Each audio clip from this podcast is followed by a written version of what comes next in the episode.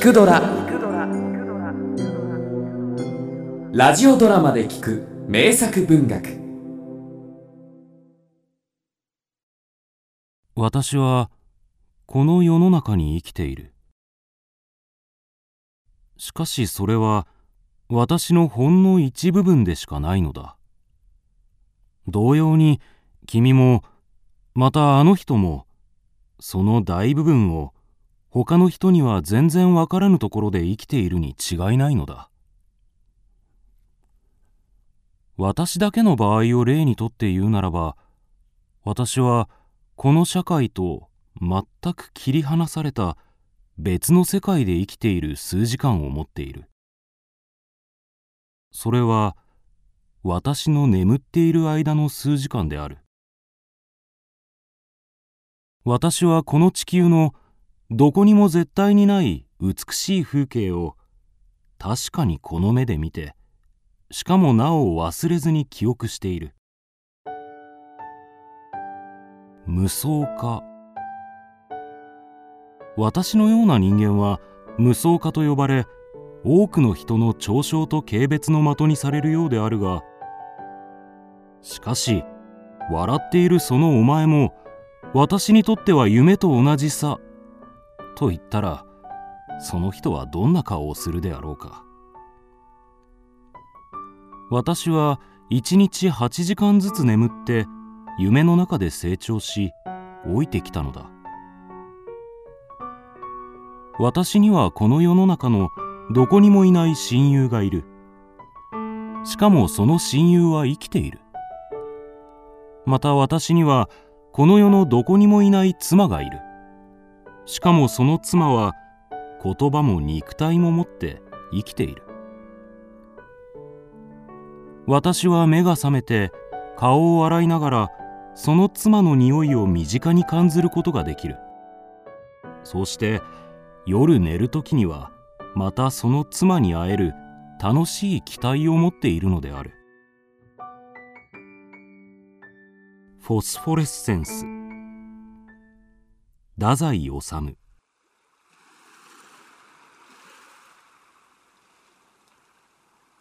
しばらく会わなかったけどどうしたの？さくらんぼを取りに行っていたの。冬でもさくらんぼがあるの？スイス。そう。私の夢は現実とつながり現実は夢とつながっている。とはいうもののその空気がやはり全く違っている。例えばある夜こんなことがあった。いつも夢の中で現れる妻が「あなたは正義ということをご存知？あなたは男らしさというものをご存知？あなたは清潔ということをご存知？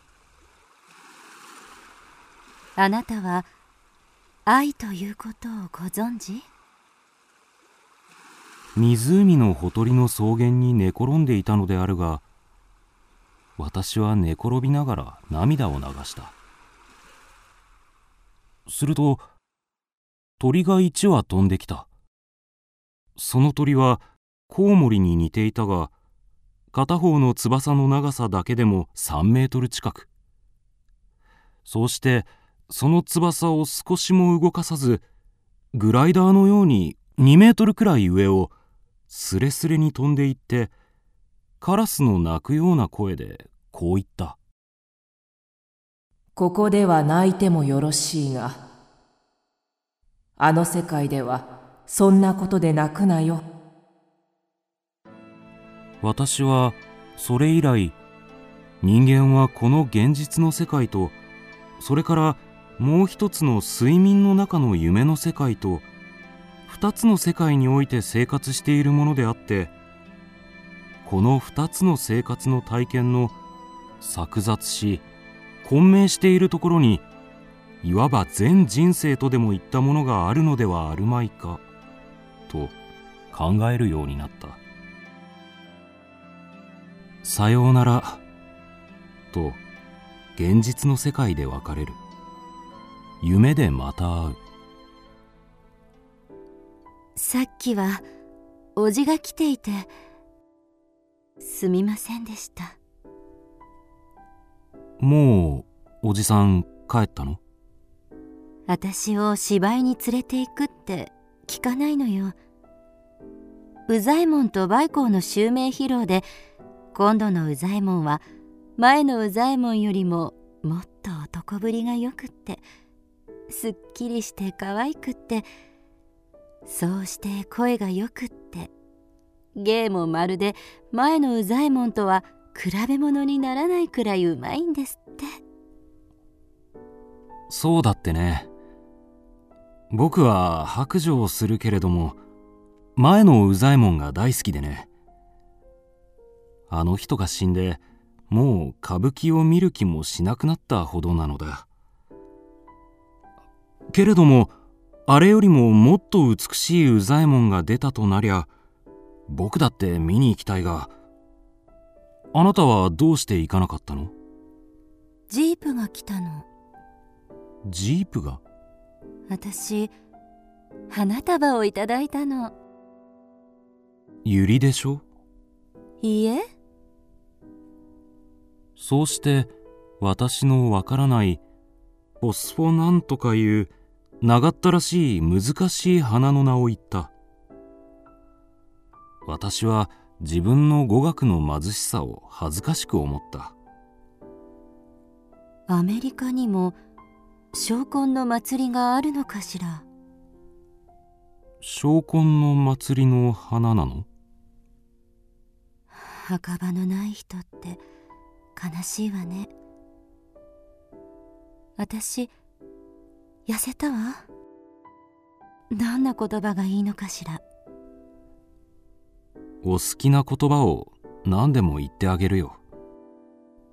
別れると言って別れてまた会うの？あの世で。そうして朝目が覚めて別れたのが現実の世界の出来事で会ったのが夢の世界の出来事。そうしてまた別れたのがやはり夢の世界の出来事。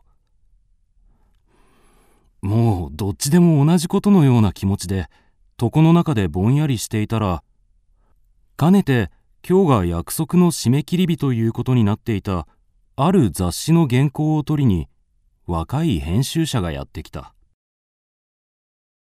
すまない。まだ一枚も書けていない。来月かその次あたりに書かせてもらえないだろうか。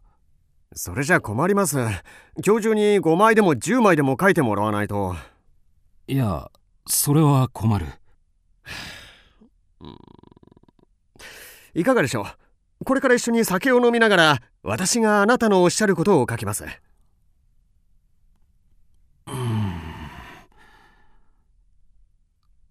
酒の誘惑には私は極度にもろかった。私は馴染みのおでん屋に行き亭主に2階の静かな部屋を貸してもらうように頼んだがはいすみません。今日からどの店も全部自粛休業のお達しが出てましてお座敷を貸すのもまずくって。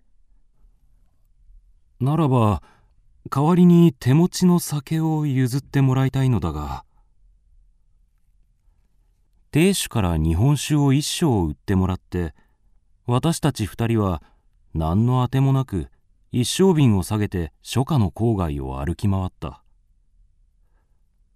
ふと思いついてあの人のお宅の方へ歩いて行った。私はそれまでそのお宅の前を歩いてみたことはしばしばあったがまだそのお宅へ入ってみたことはなかったのだ。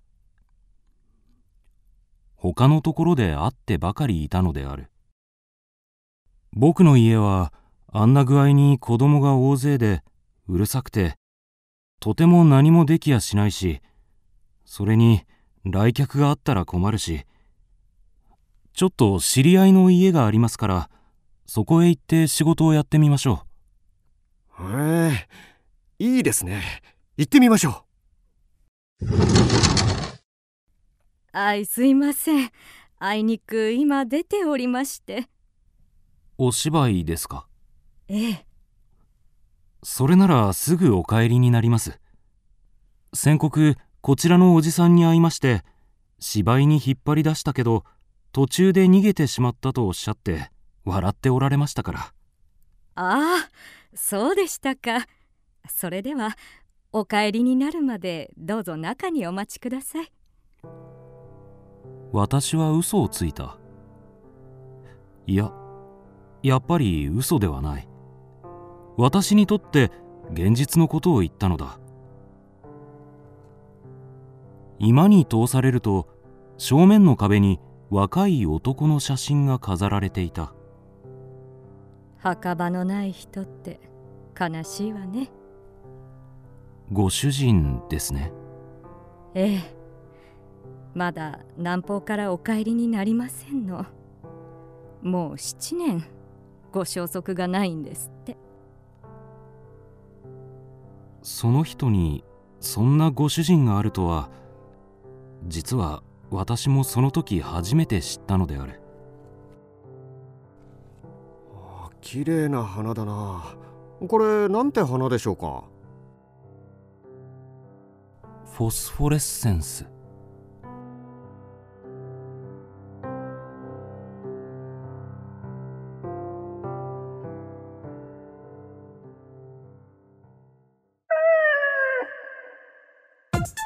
聞くドラは YouTube にもチャンネルを開設。チャンネル登録お待ちしています。そして Twitter で独り言をつぶやいています。詳しくは公式サイトからどうぞ。